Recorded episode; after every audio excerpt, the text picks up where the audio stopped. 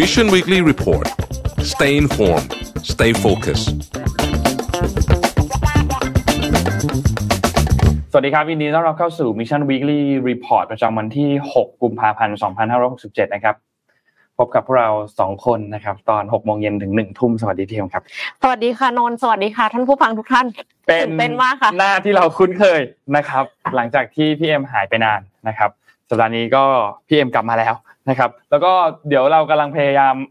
พยายามจะหาทางกลับไปอ่านตอนเช้าอยู่สักครู่หนึ่งนะครับขตอนนี้กำลังทำการกดดันอยู่ กดดันอยู่นะครับ ขอใช้ช่วยกันกดดันด้วยนะคะ อันนี้คือ สิ่งที่นนท์เรียกร้องใช่ครับเอ็มไม่ได้เรียกร้องอะไรเลยฝากคอมเมนต์หน่อยนะครับทั้งทั้งดูสดทั้งย้อนหลังเลยนะครับ เดี๋ยวจะมีทีมงานที่คอยแคปสิ่งนี้ส่งให้กับบอส่สงให้บอสนะครับ เพราะฉะนั้นฝากด้วยนะครับ ทุกคนพบกันตอนเช้าวันอังคารกับพฤหัสแทนอะไรอย่างนี้นะฝากหน่อยนะเดี๋ยวกลับมาอ่านเช้ากลับมาอ่านเช้าฝากคอมเมนต์ใส่ไว้หน่อยนะครับขอบคุณทุกคนมากนะครับอะเดี๋ยวพาไปเริ่มต้นกันนะครับ วันนี้อย่างที่เห็นบนบนโต๊ะนะครับ ค่อนข้างจะมีหลายประเด็นมากที่เราจะต้อง cover กันในช่วงเย็นวันนี้วันอังคารนะครับแล้วก็มีหลายเรื่องที่จริงๆแล้วก็อัปเดตต่อเนื่องกันมาหลายสัปดาห์แล้วเหมือนกันเนี่ยนะครับ เดี๋ยววันนี้เราค่อย ๆ พากันไปทีละเรื่องค่ะนะครับ เดี๋ยวพาไปเริ่มต้นกันที่เรื่องของข่าวการเมืองก่อนแล้วกันเนาะเพราะว่าในช่วงสัปดาห์ที่ผ่านมาเนี่ยมีสองเรื่องที่ถูกร้อนแรงมากค่อนข้างเยอะจริงๆแล้วเสาร์อาทิตย์ที่ผ่านมาก็มีอีกเรื่องหนึ่ง วีคเดย์สัปดาห์ที่แล้วก็มีเรื่องหนึ่งนะครับเดี๋ยวเราค่อยๆไปกันทีละเรื่องนะครับขอไปเริ่มต้นเรื่องแรกก่อน ย้อนกลับไปเมื่อวันที่ 2 กุมภาพันธ์นะครับสัปดาห์ที่แล้วเนี่ยนะครับที่ผ่านมาที่สำนักงานคณะกรรมการป้องกันและปราบปรามการทุจริตแห่งชาติหรือว่าปปชเนี่ยนะครับทางด้านของสนธิยาสวัสดีครับอดีตที่ปรึกษากรรมธิการกฎหมายสภาผู้แทนราษฎรเนี่ยนะครับก็มีการเดินทางมาที่ ปปชเพื่อยื่นเอาผิดจริยธรรมสสพักเก้าไกลทั้งหมดคือ 44 คนนะครับที่ร่วมกันเสนอร่าง พระราชบัญญัติเพื่อแก้ไขกฎหมายหมิ่นประมาทพระมหากษัตริย์นะครับที่ประมวลกฎหมายอาญามาตรา 112เข้าข่ายขัดต่อรัฐธรรมนูญแล้วก็สารรัฐธรรมนูญสั่งให้ยุติการกระทำดังข่าวดังกล่าวนะครับ โดยส่วนคุณสนธิยาเนี่ยเห็นว่า ควรตัดสิทธิทางการเมืองสสเหล่านี้ตลอดชีวิตนะครับ ซึ่งสำหรับโทษตามจริยธรรมร้ายแรงเนี่ยเดิมทีคือให้เพิกถอนสิทธิ์รับสมัครเลือกตั้งตลอดชีวิตนะครับเพิกถอนสิทธิ์เลือกตั้งไม่เกิน 10 ปี และไม่มีสิทธิ์ดำรงตำแหน่งทางการเมืองใด ๆนะครับ โดยก่อนหน้านี้เนี่ยศาลเนี่ยเคยมีการสั่งศาลฎีกาเนี่ยนะครับ เคยสั่งให้เอ่อ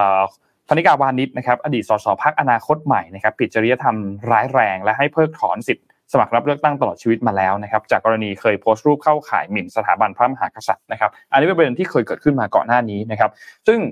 ทางสนธิยาเนี่ยระบุบอกว่านอกจากจะจับตาสสพักเก้าไกลแล้ว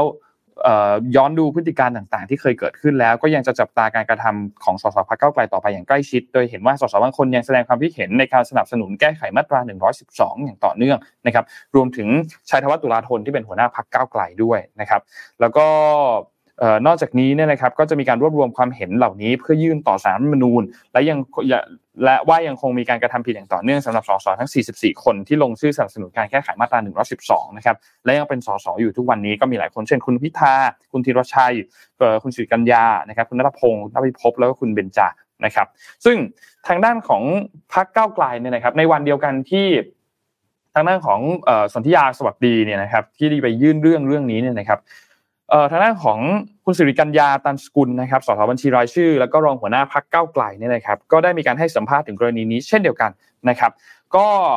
ให้สัมภาษณ์ถึงกรณีที่มีการไปยื่นหนังสือกับปปชเนี่ยนะครับของสสพักเก้าไกล 44 คนที่เคยเสนอชื่อ แก้ไข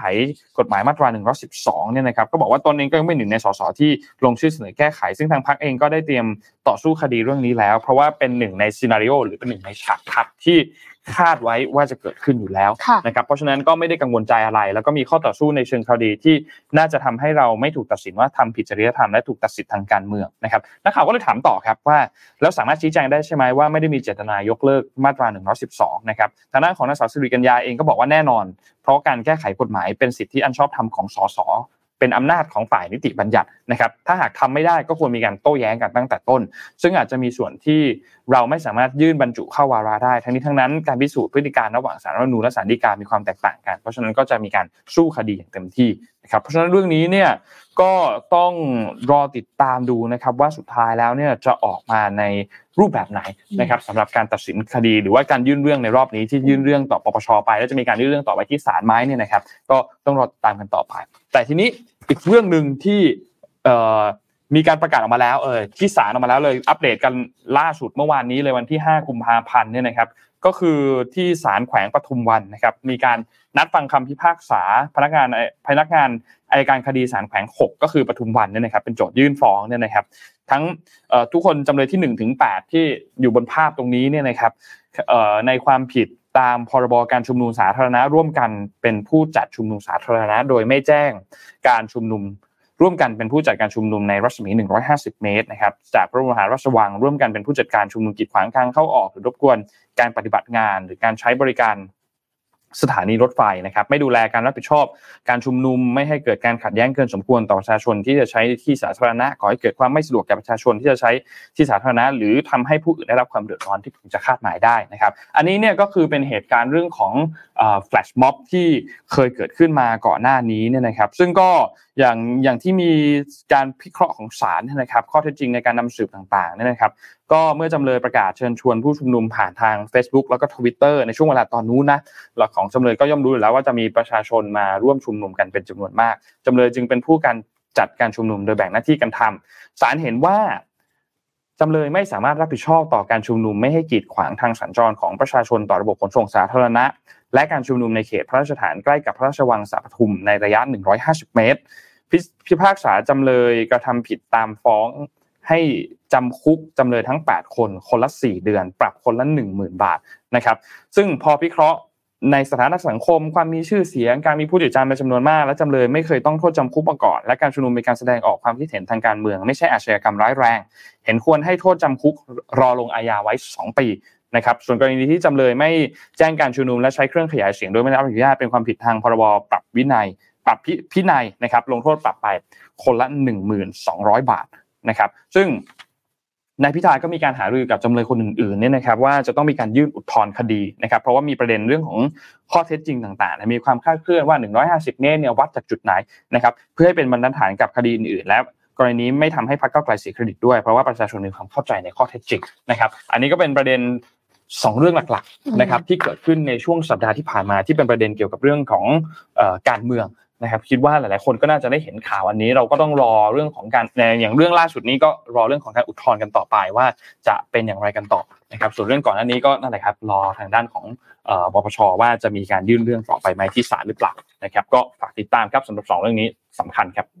ค่ะมีอีกเรื่องหนึ่งที่สำคัญก็คือเรื่องของเศรษฐกิจโลกครับ ทุกท่านก็คงทราบกันดีนะคะ ว่าตอนนี้เนี่ยเศรษฐกิจมันไม่ค่อยจะดีสักเท่าไหร่นะคะ อยู่ในหลายประเทศเลยไปจนถึงเยอรมนีด้วย เยอรมนีเนี่ยก็เป็นอีกหนึ่งประเทศค่ะ ที่กำลังประสบปัญหาในการฟื้นฟูเศรษฐกิจ ประสบปัญหาขาดแคลนแรงงาน แล้วก็มีภาวะเงินเฟ้อด้วย มีพนักงานในหลายอุตสาหกรรมเลยนะคะ ที่กำลังเรียกร้อง อยากจะได้รายได้เพิ่มเติม คือหมายถึงว่าแน่นอนแหละพนักงานมนุษย์เงินเดือนทุกคนอยากได้เงินเดือนเพิ่ม อยากได้โบนัสเพิ่มกันหมดใช่ไหมคะแต่ว่าสถานการณ์ในเยอรมนีเนี่ยมีการนัดหยุดงานค่ะเป็นเวลา 6 วันของพนักงานรถไฟ เพื่อเรียกร้องให้มีการลดเวลาการทำงานจาก 38 ชั่วโมง เป็น 35 ชั่วโมง โดยที่ไม่ลดค่าแรงด้วยนะคะ สหภาพแรงงานเนี่ยก็ขอขึ้นค่าแรงมากกว่า 20%ค่ะสำหรับคนงานราว 930,000 คน เรื่องนี้เนี่ยนักเศรษฐศาสตร์บางรายก็เตือนว่าอาจจะทำให้นำไปสู่ภาวะเงินเฟ้อได้ค่ะ บริษัทในเยอรมนีจำนวน 45 แห่งเนี่ยก็ร่วมมือกันนะคะทำโปรเจกต์ขึ้นมาเพื่อที่จะพยายามฟื้นฟู productivity ของพนักงาน โดยโปรเจกต์ที่ว่าเนี่ยการฟื้นฟู productivity เหมือนกับว่าอยากจะให้ได้ผลเพิ่มขึ้นใช่ไหมคะแต่ว่าในขณะเดียวกันก็คือใช้เวลาลดลงคำว่าใช้เวลาลดลงหมายความว่าจากเดิมเนี่ยทำงานอยู่ 5 วันต่อสัปดาห์ เปลี่ยนเป็นทำงาน 4 วันต่อสัปดาห์ค่ะ เพราะว่ามันมีการทดลอง มาในหลายประเทศแล้ว แล้วก็มีการทำวิจัยนะคะ ซึ่งการทำวิจัยเนี่ยก็มีผลออกมาว่า พนักงานเนี่ยน่าจะขาดงานลดลง ลางานลดลง เพราะว่าป่วยทางใจลดลง แล้วก็สุขภาพดีขึ้น ก็เลยทำให้ส่งเสริม productivity ได้ แล้วหนึ่งใน 45 บริษัทที่ร่วมโครงการนี้เนี่ยเขาก็กล่าวว่าเขาเชื่อว่าจะช่วยเพิ่มความสุขแรงจูงใจ แล้วก็ส่วนทางกับความเชื่อเดิมที่บอกว่าน่าจะได้งานลดลง อันนี้น่าจะได้งานเพิ่มขึ้น ถึงแม้ว่าจะทำงานลดลง เพราะว่าพนักงานเนี่ยมีกำลังใจในการทำงาน มีสุขภาพที่ดีค่ะ ซึ่งก็ ยังอยู่ในระหว่างการทดลองนะคะ แต่ว่าก็คาดหวังเป็นอย่างยิ่งว่าผลลัพธ์ของโครงการนี้เนี่ยจะทำให้เกิดการเปลี่ยนแปลงในวงกว้าง ที่เกิดขึ้นในตลาดแรงงานของเยอรมนีค่ะ เพราะว่าจริง ๆ แล้วในหลายประเทศก็มีการทดลองมาก่อนแล้วนะคะ ไม่ว่าจะเป็นนิวซีแลนด์หรือว่าที่อังกฤษค่ะ ที่โปรตุเกสเนี่ยพบว่าระดับความกังวลและปัญหาการนอนไม่หลับของพนักงานที่มีโอกาสได้ทำงาน 4 วันต่อสัปดาห์เนี่ยลดลงราว 20%นะคะ แล้วก็ที่อเมริกาที่แคนาดาเนี่ย แล้วก็ยังมีอังกฤษด้วยที่มีบริษัทมากถึง 61 แห่งเข้าร่วมการทดลอง4 วันต่อสัปดาห์อะไม่ใช่4 hour work week นะ ตอนแรกพูดกับนนท์เนี่ยพูดผิดนะ เป็นของ Tim Ferriss เป็น four days แต่อันนี้คือเป็น four days work week นะคะ คือจาก 5 วันเป็น 4 วันก็ไม่รู้เหมือนกันค่ะว่าผลออกมาจะเป็นยังไงบ้าง เพราะว่าเอ็มเชื่อว่าแต่ละวัฒนธรรม แต่ละประเทศเนี่ยก็ไม่เหมือนกันนะ มันครับไม่ได้หมายความว่าทำแบบนี้แล้วมันจะ work เอ็มฟังพอดแคสต์มาเขาบอกว่าจริง ๆ แล้วอะบางที่เขาถือว่ามันคือ 32 ชั่วโมงหมายความว่าอะไร ปกติแล้วเราทำงาน 8 ชั่วโมงต่อวันใช่ไหมคะอือหือคือ 8 5 40เนาะแต่ว่าอันเนี้ยก็คือเป็น 8 4 32ครัก็บคือเป็น 32 ชั่วโมง แต่ใครจะบริหารจัดการยังไงก็ได้หมายความว่าบางคนนะเขาอาจจะไม่ได้อยากว่าทำงานจันทร์ถึงพฤหัสแล้วเต็มเวลาครับ แต่ว่าเขาอาจจะอยากจะไปส่งลูกไปรับลูกแล้วระหว่างวันเขาทำงานได้ บางคนเขาก็ยินดีทำงานวันเสาร์อาทิตย์ด้วยซ้ำแต่ว่าสิ่งเหล่านี้เนี่ยมันจะเกิดขึ้นได้ง่ายกับ knowledge worker หมายความว่าพนักงานออฟฟิศแต่ถ้าสมมติว่าคนที่เขาต้องทำงานอยู่ตรงนั้นอยู่เป็นกะ อยู่เป็นชั่วโมงเขาจะนับยังไงอะคะอย่างเงี้ยมันก็เลยจำเป็นที่จะต้องมีสิ่งที่มาช่วยให้เขามีโอกาสได้ค่าแรงเต็มจำนวนครับหมายความว่าไม่ใช่ว่าพอลดชั่วโมงการทำงานแล้วเขา โดนลดค่าจ้างครับพอเขาโดนลดค่าจ้างก็กลายเป็นว่า มีเงินไม่มากพอที่จะจุนเจือครอบครัวอย่างเงี้ยค่ะ อันนี้ก็คือไม่โอเคอืมดังนั้นเนี่ยก็ต้องมีมาตรการที่มารองรับด้วยค่ะ อย่างในไทยเองก็เริ่มก็มีมีบางบริษัทอาจจะยังจะใช้คำว่าเริ่มอาจจะไม่ได้ เพราะว่ามีบางบริษัทที่ก็เปลี่ยนเป็นทำงานสิบชั่วโมงต่อวัน แต่ทำแค่สี่วัน ก็คือทั้งวีคก็ยังชั่วโมงเท่าเดิมคือค่ะ40 ชั่วโมงค่ะแต่ว่าได้หยุด 3 วันหยุดศุกร์เสาร์อาทิตย์แทนอะไรอย่างเงี้ยอืมแล้วจันทร์จันทร์อังคารพุธพฤหัสคือทำวันละ 10 ชั่วโมงอะไรเงี้ยก็อันนี้ก็เป็นอีกอีกอีกออปชันหนึ่งแล้วกันนะที่จำนวนชั่วโมงยังเท่าเดิมอยู่ค่ะแต่ว่ามันหายไปวันหนึ่งอะไรเงี้ยอืมซึ่งซึ่งก็ก็น่าสนใจอาจจะเป็นเป็นเขาเรียกว่าเหมือนเป็นจุดเริ่มต้นแรกในการค่อย ๆ ปรับตัวเนาะอืมแล้วก็อันเนี้ยเป็นค่อนข้างไอเดียลเลย คือ 8 ชั่วโมง 4 วัน 32 ชั่วโมงอะไรเงี้ยก็รอดูว่า สุดท้ายแล้วที่เยอรมันทำแล้วมันจะออกมาเป็นรูปแบบไหนจะสำเร็จไหมอะใช่แล้วแล้วบ้านเราจะถูกเอามาอัดแอปหรือเปล่า อันนี้ก็ต้องรอติดตามกันเหมือนกันแต่ว่าอาจจะยากอยู่เหมือนกันคือคือถ้าสมมติว่าจะทำจริงๆอะอยากจะให้มัน flexible แหละครับอให้แต่ละคนสามารถบริหารจัดการเวลาเอง แต่ว่าพี่ก็ไม่รู้เหมือนกันว่าถ้าเป็นเรื่องของการคนที่เขาต้อง clock in clock out จอืริงมๆอยู่กะจริงๆอะค่ะ อยากจะ มีใครมีประสบการณ์ หรือว่าบริหารคนกลุ่มนี้อยู่บ้างนะคะครับคอมเมนต์กันเข้ามาหน่อยนะคะฝากหน่อยครับลองแชร์หน่อยนะคะ ว่าถ้าสมมุติว่าเราอยากจะเพิ่ม productivity ด้วยการลด hours เนี่ย โดยที่ไม่ได้ว่าเอา AI มาแทนเขาอะอ่าจะทำยังไงอ่าน่าสนใจครับ น่าสนใจครับ พาไปดูเรื่องไหนต่อที่เดี๋ยวนะครับอะโป PR กันนิดนึงดีกว่า วันนี้มีเรื่อง PR สองเรื่องนะครับ พาไปเรื่องแรกก่อนเลย แจกของกันเลยดีกว่า ตอนนี้ หกโมงสิบห้านาที เราเริ่มต้นแจกของกันไปเลยนะครับสำหรับใครที่อยู่ในไลฟ์ตอนนี้นะครับก็มีของรางวัลมาแจกครับไหนๆพี่เอ็มมาทั้งทีก็ต้องแจกอะไรที่เกี่ยวกับการศึกษานิดนึงโอ้โห ดูนะครับเนิร์ดมากเลยค่ะ วันนี้มีหนังสือจากสำนักพิมพ์ TBX นะครับของ Think Beyond นะครับมาแจกกันนะครับก็คือ 2 เล่มนี้เลยนะครับคือใครที่ได้ได้ได้ได้เล่นเกมแล้วได้รับรางวัลเนี่ยคือแจก 2 เล่มเลยนะ แจกสองเล่มเลแจกยสองเล่มเลย อ่านครบไหมคะเนี่ยต้องต้มอ่านให้กินครบไหมนะคะต้องอ่านอะไรนะครับ ต้องเอาไปต้มกินไหมคะไม่ไม่ต้องต้มครับอ่านอ๋อดีกว่าอ่านดีกว่านะครับไม่ต้องต้มนะครับคือทั้งสองเล่มนี้เนี่ยก็เป็นแนวทางวิเคราะห์ข้อสอบโทอีกนะครับเล่มหนึ่งเป็น reading อีกเล่มหนึ่งเป็น listening นะครับก็อันเนี้ยเป็นเป็นอัปเดตล่าสุดเลยนะครับจากทางด้านของสำนักพิมพ์เอ่อ GBX ของ Think Beyond เนี่ยนะครับก็ใครที่กำลังที่จะต้องติวเรื่องโทอีกอะไรอย่างนี้อยู่ต้องต้องเตรียมไปสอบอยู่เนี่ยค่ะเพราะว่าก็เป็นอีกหนึ่งอันเลยที่ น่าจะล้ำค่ามากใครที่จะต้องเปลี่ยนงานหรือว่าเพิ่งจะเริ่มงานใหม่ครับโดยทั่วๆไปก็จะต้องสอบโทอีกนะคะ คือหมายถึงว่าอันเนี้ยอาจจะไม่ใช่ว่าเป็นการเรียนต่อปริญญาโทเนาะ แต่ว่าเป็นการเข้าทำงาน ครับ แล้วการเตรียมตัวเนี่ย เตรียมตัวดีมีใช้ไปกว่าครึ่งค่ะ จริงครับ จริงครับสำคัญมากครับสำคัญมากครับ ยิ่งยิ่งถ้าเรารู้แนวข้อสอบว่ามันจะมาแนวแนวประมาณไหนเนี่ย ก็จะช่วยให้เราสามารถที่จะ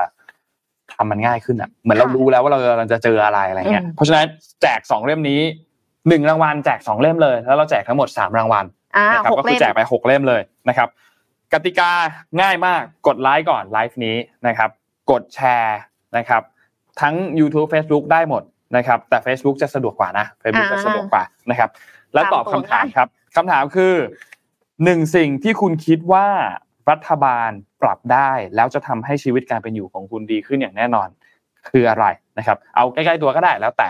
บางคนจะบอกว่าให้ปรับนั่นปรับนี่แล้วแต่แบบบอกให้ปรับคอรมออะไรอย่างเงี้ยบอกไม่รู้ไม่รู้เหมือนกัน four day work week ไหมอ่าก็พิมพ์กันเข้ามาครับ อยากให้รัฐบาลปรับเรื่องไหน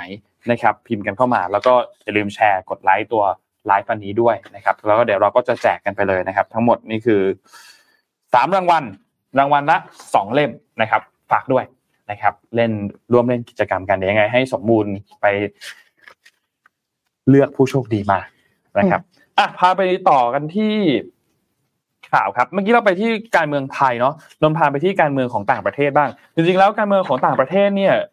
เอ่อต้องบอกว่ามีหลายอันมากนนจะพาไปหลายหลายๆอันค่ะทีเดียวเลยโอเคนะครับพาไปหลายๆอันยาวๆทีเลยเดียวนะเลยยาวๆเลย คือมันไม่ได้เป็นข่าวยาวมากในแต่ละอัน อัปเดตในแต่ละจุดสั้นๆ แต่ค่ะว่าจะพาไปหลายอันนะครับ ไปเริ่มต้นกันที่สหรัฐอเมริกาก่อนนะครับ เมื่อวันเสาร์ที่ผ่านมาวันที่ 3 กุมภาพันธ์เนี่ยนะครับ ในวันนั้นบ้านเราอาจจะไปดูคอนเสิร์ตโคเพลไปดูคอนเสิร์ต Tattoo Color กันนะครับอ๋อแต่ว่าที่สหรัฐเขามีเลือกตั้งนะครับก็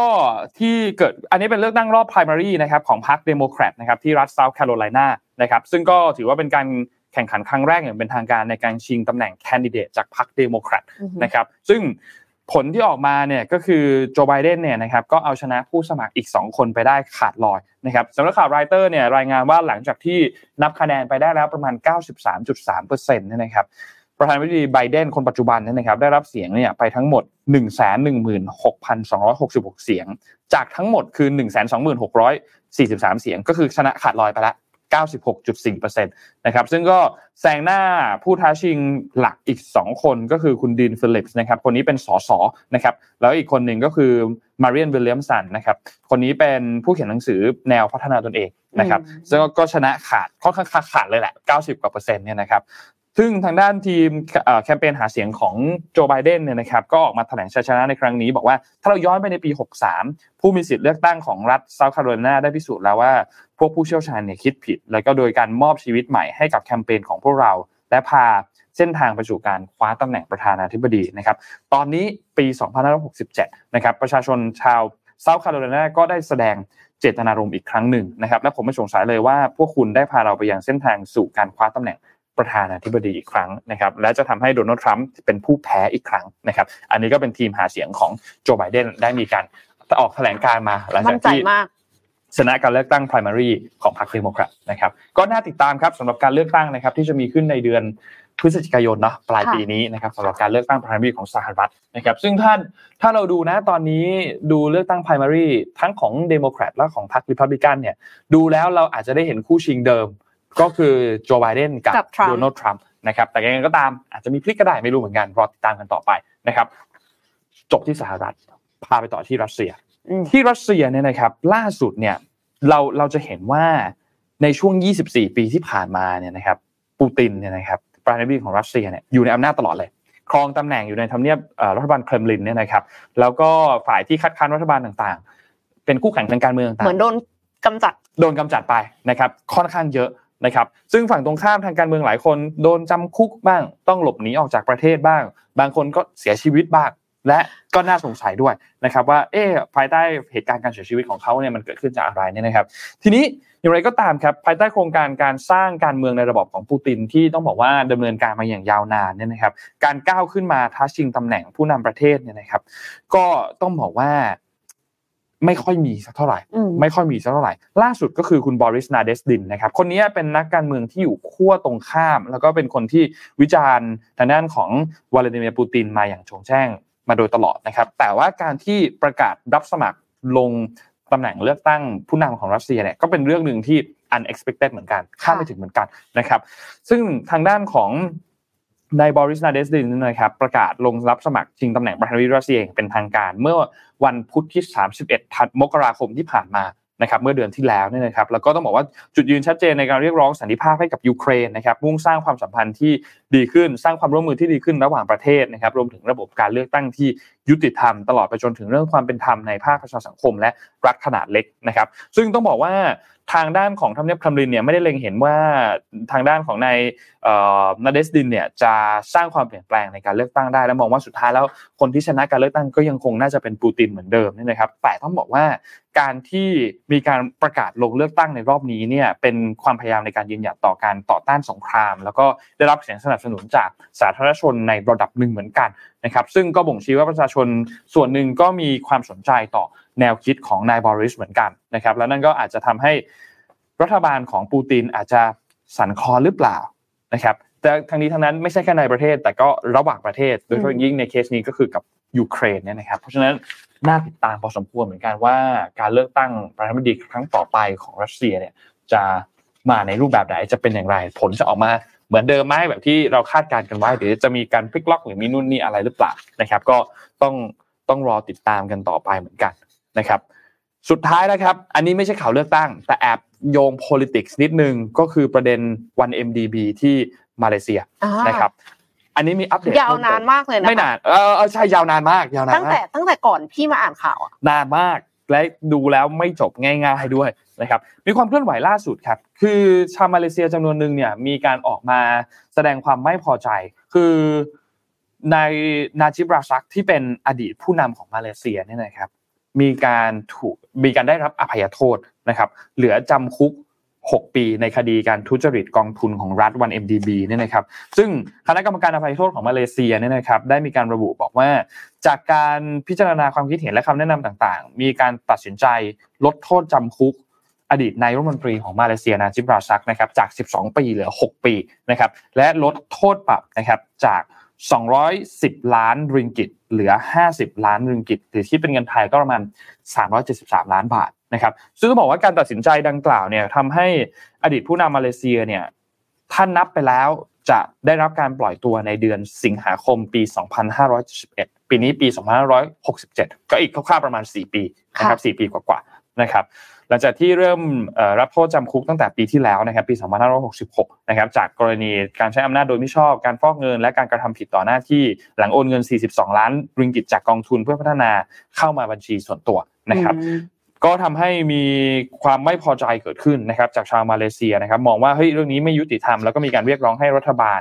นะครับ ให้มีการอธิบายเหตุผล แม้ว่าคนปัจจุบันก็คือคุณอันวาอิบราฮิมเนี่ยนะครับจะระบุว่ากระบวนการอภัยโทษอยู่นอกเหนือ จากอำนาจของนายกรัฐมนตรีและรัฐบาลก็ตามเนี่ยนะครับ แต่ว่าความเคลื่อนไหวอันนี้เนี่ยก็น่าจะส่งผลพอสมควรต่อภาพลักษณ์ของรัฐบาล ภายใต้การนำของทางด้านของอันวาอิบราฮิมเนี่ยนะครับที่เข้ามาบริหารประเทศในปัจจุบันตอนนี้ที่ เดิมทีเองก็ต้องบอกว่านโยบายที่ใช้หาเสียงอันหนึ่งก็คือเรื่องของการปราบปรามการทุจริตนะครับ ก็มีการมาเชื่อมโยงในเรื่องนี้ว่าเอ๊นำในเรื่องนี้ แต่ประเด็นอันนี้มันดูจะ เอ๊มีการลดโทษแล้วแล้วคดีนี้มันก็เป็นคดีที่ใหญ่โตดังไปทั่วโลกนั่นสินะครับ ก็น่าติดตามเหมือนกันว่าสุดท้ายแล้วจะจบลงอย่างไรนะครับสำหรับประเด็นนี้ ก็รอดูครับ คือตอนนี้เรื่องของการอภัยโทษอะ มันออกมาแล้ว นะครับจาก 12 ปีลงมาเหลือ 6 ปีค่าปรับลดลงจาก 210 ล้านเหลือ 50 ล้านเนี่ยนะครับ ก็ต้องรอติดตามดูว่า ปี 71 เนี่ย จะได้รับการปล่อยตัวจริงๆหรือเปล่านะครับรอติดตามกันนะครับ นี่ก็เป็นการสรุปสามเรื่องการเมืองเนาะเร็วๆนะครับมาอัปเดตให้ฟังกันนะครับขอพาไปที่จีนกันสักนิดนึงค่ะครับตอนนี้เนี่ยเศรษฐกิจจีนไม่ค่อยดีเนาะใครที่ลงทุนในจีนก็น่าจะได้รับผลกระทบโดยทั่วหน้ากันนะคะแต่ว่าสิ่งที่สำคัญเลยก็คือคนจีนเองชนชั้นกลางในจีนเนี่ยเป็นชนชั้นกลางตอนนี้เป็นผู้เปราะบางอ่อนไหวต่อเศรษฐกิจค่ะ เพราะว่าชนชั้นกลางในจีนประมาณ 400 ล้านคน ซึ่งใหญ่มากๆเลยนะคะ คิดเป็นประมาณ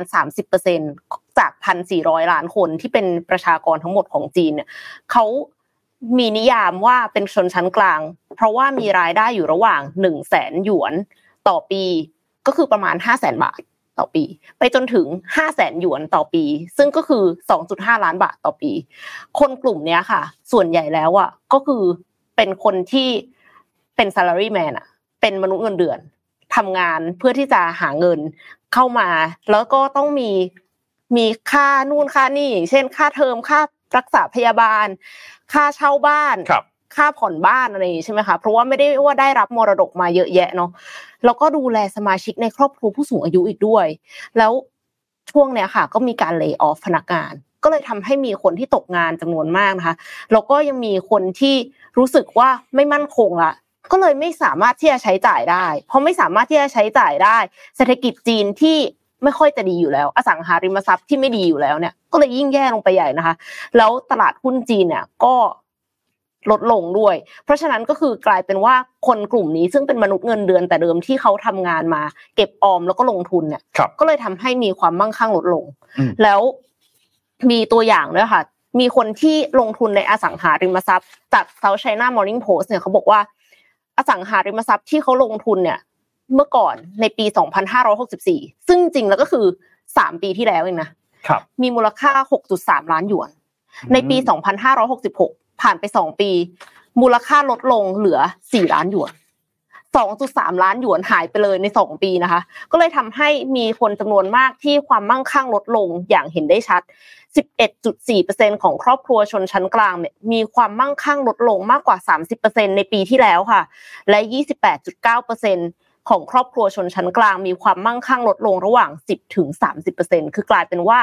แทนที่ทำงานแล้วจะมีความมั่งคั่งเพิ่มขึ้น แต่มีความมั่งคั่งลดลง เพราะว่าสิ่งที่เอาไปลงทุนน่ะมันด้อยค่าลงนะคะ มีเพียง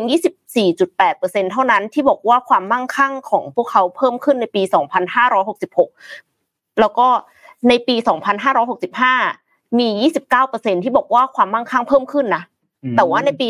2566 เนี่ยมีไม่ถึง 25%เท่านั้นเองที่บอกว่าความมั่งคั่งเพิ่มขึ้น แล้วในช่วงปี 2564อะมีถึง 55%เกินครึ่งที่บอกว่าความมั่งคั่งเพิ่มขึ้นครับแปลว่าอะไร แปลว่าปี 2564 เนี่ยเอ้ย คนที่รวยขึ้นน่ะ มันมีเยอะมาก เรามองไปทางไหนก็จะเจอคนที่ฐานะดีขึ้น แต่ปรากฏว่าพอปี 2565 ก็จะมีลดลงครับพอ 2566 ก็ยิ่งลดลงไปอีกอะค่ะ ซึ่งมีสิ่งที่เห็นผลกระทบแล้วเนี่ยในภาคธุรกิจ ไม่ใช่ในธุรกิจจีนซะทีเดียว แต่ว่าอันนี้คือของแบรนด์เนมเป็นเครื่องสำอางราคาแพง ซึ่งนั่นก็คือ Estee Lauder อ่าซึ่ง Estee Lauder เนี่ยเป็นบริษัทเครื่องสำอางรายใหญ่ฝั่งสหรัฐอเมริกานะคะ มีเครื่องสำอางหลายแบรนด์ในเครือไม่ว่าจะเป็น Bobbi Brown MAC แล้วก็คลินิกนะคะมีบริษมีพนักงานจำนวน 62,000 คนณสิ้นเดือนมิถุนายนปี 2566 Estee Lauder เนี่ยในวันที่ 5 กุมภาพันธ์ ซึ่งก็คือเมื่อวานนี้เองนะคะ เตรียมเลิกจ้างรอบใหม่ทั่วโลก 3-5%จากจำนวนพนักงานทั้งหมดกว่า 60,000 คน เพื่อลดต้นทุนแล้วก็พยา พยุงกำไรบริษัทที่ลดลง หลังจากกลุ่มลูกค้าในจีน ลดการซื้อเครื่องสำอางราคาแพงท่ามกลางปัญหาเศรษฐกิจในประเทศค่ะ แต่ว่าผู้หญิงอย่าหยุดสวยค่ะครับแปลว่าอะไรคะแปลว่าจริง ๆ แล้วเขาไปซื้อเครื่องสำอางที่ถูกลงอ่าเขาไม่ได้หยุดแต่งหน้านะคะ เขาแค่ไปซื้อเครื่องสำอางโลคอลเพราะว่าตอนนี้ก็มีเครื่องสำอางแบรนด์ local มาเต็มเลย แล้วก็อย่างที่ทุกท่านทราบกันดีว่า live commerce ในจีนนี่มาแรงมากมากมากๆครับและ live commerce นี่คือเขาไลฟ์ 24 ชั่วโมง เพราะว่าเขาไม่ได้ใช้คนอ่าใช่ใช่ใช่ใช่เพราะว่าเขาใช้ AI โหดมากอะโหดมากไลเคฟ์ยเห็นดูใน t ิ k t o k ตลอดเวลา แล้วก็คือกลายเป็นว่ายิ่งไลฟ์ก็ยิ่งขายได้ครับโหสุดๆไปเลยนะคะ ก็เลยทำให้ Estee Lauder เนี่ยได้รับผลกระทบค่ะ ผลประกอบการไตรมาสที่ 2 บริษัทมียอดขายสุทธิแบบออร์แกนิก ในภูมิภาคเอเชียแปซิฟิกเติบโตลดลง 7%ส่วนยอดขายในภูมิภาคอเมริกาลดลง 1% ซึ่งนี่ถือว่ากระเตื้องแล้วนะคะ เพราะว่าไตรมาสก่อนหน้าลดลง 6%ค่ะครับแล้วบริษัทก็ยังปรับลดการคาดการณ์กำไรทั้งปี 2567 ลงเป็นครั้งที่ 2 หลังจากที่ธุรกิจในสหรัฐอเมริกาซบเซาลง แล้วก็หลังจากที่ลดค่าใช้จ่าย โดยการประกาศเลิกจ้างครั้งนี้คิดว่าราคาหุ้นจะเป็นยังไงคะโอ้โหเรียบร้อยครับ ตามตามเทรนด์บริษัทเทคค่ะ พอลดคนปั๊บราคาหุ้นพุ่งเลยค่ะครับ สุดยอดไปเลยนั่นแหละครับพุ่งเลยค่ะ 19%เพราะเพราะในส่วนหนึ่งก็เหมือนรายจ่ายน้อยลงด้วย ใช่แต่ว่ามันคือมันไม่รู้เหมือนกันนะ ในครับความรู้สึกก็เราก็ปวดใจหน่อยๆนะครับในฐานะคนที่อยากจะให้คนหาอาชีพที่ใช่ใช่ไหมจริงครับแต่ว่ากลายเป็นว่ามันมีการลดพนักงาน แล้วพอลดพนักงาน ก็กลับเป็นผลดีกับราคาหุ้นของบริษัทอืมและแน่นอนว่าอย่างที่บอกไปค่ะ ว่าบริษัทเทคเนี่ยพาเรทกับลดคนเลยนะคะ Snapchat ค่ะ คือสิ่งที่เราอาจจะไม่ได้ค่อยได้ใช้กันเนาะแต่ว่า Gen Z ไม่นน Gen Z นนใช่ Gen ครับ Z ใช่ครับเราคนละเจนกันโอเค ก็คือคนเจนซีกับเจนอัลฟาเนี่ยเขาก็จะใช้โซเชียลมีเดียที่แตกต่างกับคนเจนวแบบเอ็มนะคะอ่าแล้วทีเนี้ยก็คือใช่ไหม Snapchat เคยครับ แต่ตอนนี้ก็ไม่ละตอนนี้ก็ไม่อ่าเคยก็แบบตอนสมัยเรียนอะไรอย่างเงี้ยสิบ เกือบเกือบสิบปีที่แล้วแปดเจ็ดแปดปีที่แล้วนานขนาดนั้นเลยเหรอโอเค เคยใช้เคยใช้เอาเป็นว่าตอนเนี้ยเขาก็ไม่ค่อยดีเหมือนกันครับ จริงๆแล้วเอ็มเคยอ่านข่าวว่า Snapchat อะเขามีโดรนอันนึงเป็นโดรนสีเหลืองอ๋อๆอันเล็กๆอะจำได้ไหมไม่ได้ไม่ได้ส่งรูปให้ทีมงานโดรนอันนั้นนะชื่อ Pixie ครับ เอาไว้ถ่ายเพื่อที่จะลง Snapchat อ๋อ แล้วเหรปอรากฏว่าก็คือขายไปได้แบบเจ็ดหมื่นกว่าเครื่อง ซึ่งจริงๆแล้วฟังดูก็ไม่น้อยนะ แต่ก็ไม่ได้เยอะขนาดอ่านั้นใช่ปรากฏว่าเขาเพิ่งเรียกคืนค่ะ เพราะว่ามีปัญหาเรื่องแบตระเบิดอุ้ยระเบิดนะครับไม่ใช่ง่ายใช้คำว่าไม่ระเบิดนะครับใช่ใช่คือเขาข่าวเขาบอกว่าห้ามชาร์จ ต้องเรียกคืนเพื่อที่จะมาเปลี่ยนแบตก่อนที่จะเอาไปใช้ต่ออ่าไม่อย่างนั้นมันจะมีอันตรายได้นะคะ แล้วล่าสุดบริษัทเทคโนโลยี Snap Snap Inc. อะเจ้าของ Snapchat เนี่ยเขาเลิกออฟ ปี 66 ต่อเนื่องปี 67 ค่ะ ก็ทะลุไปแล้วนะคะ รวมๆกันในในบริษัทนี้แล้วก็บริษัทเทคอื่น ๆ เนี่ย ในปีนี้ซึ่งเราเพิ่งอยู่เดือนกุมภาพันธ์ครับสามพันสามหมื่นสองพันตำแหน่ง โอ้โหนี่เพิ่งเข้าเดือนที่สอง32,000ไม่นานนี้เอง ใช่ ซึ่งส่วนหนึ่งอะค่ะ มันเป็นเพราะว่า generative AI มาแทนคนเขาครับยอมรับเลย แต่ว่าบางส่วนก็บอกว่า ก็เศรษฐกิจไม่ดี แล้วก็มีบางส่วนที่บอกว่ามีการจ้างงานที่มากผิดปกติตอนช่วงโควิด -19 พอมีโควิด -19 บริษัทเทคเติบโต จ้างงานไม่บรรยับบรรยัง พอตอนเนี้ยก็เลยต้องพยายามเอาคนออก แล้วก็มีอีกส่วนหนึ่งแหละ ที่เอา Gen AI มาแทนครับเมื่อกี้ตอนพี่เอ็มพูดถึงไอตัวกล้องที่ชื่อ Pixie ในหัวค่ะนนท์ไม่มีเรื่องกล้องเลยนนท์นนท์นึกถึงวงวงไทยป๊อปตอนนี้เลยพิกวง Pixie พี่เอ็มรู้จักไหม พี่ดังมากตอนเนี้ยในคือเนี่ยเนี่ยเดี๋ยวอันนี้เวนี้ลาคือ generation gap ที่เจเนอเรชันแกที่แท้จริง คือเดี๋ยวนี้เวลาเพลงไหนดังใช่ป่ะใน t ิ k t o k เขาก็จะแบบเหมือนเอาเพลงเนี้ยไปเล่นกันเยอะ ไปเต้นไปนู่นไปนี่อะไรกันอย่างเงี้ยแล้ววงพิกซี่ก็เป็นอีกหนึ่งวงที่ช่วงเนี้ยกระแสดีมาก เพลงก็ดังมากหลาย ๆ เพลงอะไรเงี้ยนนท์ก็เพิ่งนั่งเปิด คือนนท์ไม่ได้นั่งดู MV มานานมากเมื่อคืนนี้ก็เลยนั่งเปิดดู MV ของวงต่างๆ ในยุคใหม่ๆอะไรเงี้ยแล้วก็พบว่าเฮ้ยวงแบบไทย pop T-pop ในช่วงเนี้ย ในยุคสมัยใหม่ๆช่วงแบบสักสามปีล่าสุดเนี่ยทำ MV ในแบบเกาหลีเหรอในระดับแบบหมายถึงว่าคุณภาพอะในระดับเดียวกันกับ international เลยนะในระดับเดียวกันกับพวก K-pop ในระดับเดียวกันกับวงแบบแบบ international ดังๆสากลดังๆอะไรเงี้ยก็สุดยอดเลยทีป๊อปแล้วยอดวิวแต่ละอันอะไม่ธรรมดาเลยนะ แล้วที่สำคัญก็คือ ส่งออกไปให้ต่างประเทศด้วย คนต่างชาติอะไรเงี้ยก็ฟังแล้วก็มา cover มานู่นมานี่ร้องเพลงไทยนะ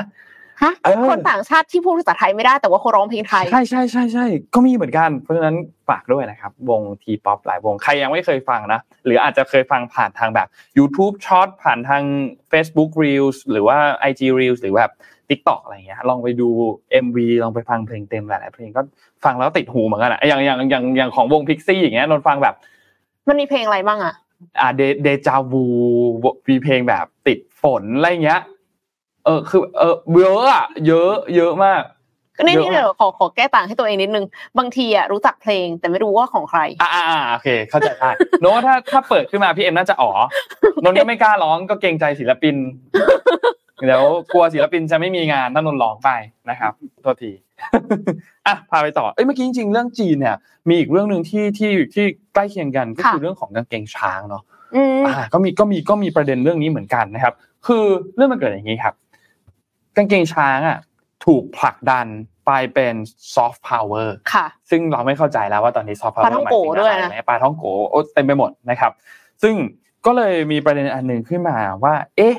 ไอ้กางเกงช้างเนี่ยจริงๆแล้วต้องจดลิขสิทธิ์ของไทยไหมอืมถึงแล้วถึงถ้าจดลิขสิทธิ์แล้วเนี่ยจะสามารถควบคุมได้ไหม เพราะว่ามันมีประเด็นแบบนี้ครับโซเชียลก็ไปขุดครับว่าราคาขายของกางเกงลายช้างจากเว็บไซต์แห่งหนึ่งที่มีการผลิตอยู่ในจีนเนี่ยมันตกอยู่ประมาณ 30 บาท ต่ำกว่า 30 บาทอยู่แบบ 20กว่าบาทอะไรเงี้ย ซึ่งพอผู้สื่อข่าวลงพื้นที่ไปในตลาดขายเสื้อผ้าในกรุงเทพเนี่ยนะครับแม่ค้าส่วนใหญ่ก็ยอมรับบอกว่าไอ้กางเกงช้างที่ขายเนี่ย70%เนี่ยส่วนใหญ่ผลิตในจีน นะครับแล้วประกอบกับทางด้านของสมาพันธ์ SME ไทย ก็มีการระบุถึงข้อมูลกางเกงช้างว่า มีการลักลอบนำเข้ามาแบบเป็นเหมาตู้คอนเทนเนอร์นะครับโดยเสียภาษีเหมารวม ซึ่งปัจจุบันภาษีสินค้านำเข้าจากจีนอยู่ที่0%ด้วยต้นทุนจีนที่ต่ำเนี่ยนะครับ ก็เลยเป็นประเด็นขึ้นมาครับว่าเอ๊ทางด้านของนายรัฐมนตรีเศรษฐาทวีสิน แล้วก็รัฐมนตรีกระทรวงการคลังเนี่ยนะครับมีการเตรียมที่จะจดลิขสิทธิ์เพื่อป้องกันการลอกเลียนแบบ แต่ทีนี้ต้องบอกว่าถ้า ไปมองในเรื่องมุมการจดลิขสิทธิ์เนี่ยนะครับป้องกันจีนก๊อปปี้เนี่ยนะครับก็มีการไปสัมภาษณ์พ่อค้าแม่ค้าเนาะก็มองว่าคงไม่ได้รับผลกระทบอะไรมากหรอก เพราะว่าโรงงานผลิตส่วนใหญ่เนี่ยถ้าแคร์เรื่องลิขสิทธิ์ก็จะอยู่ไม่ได้นะครับ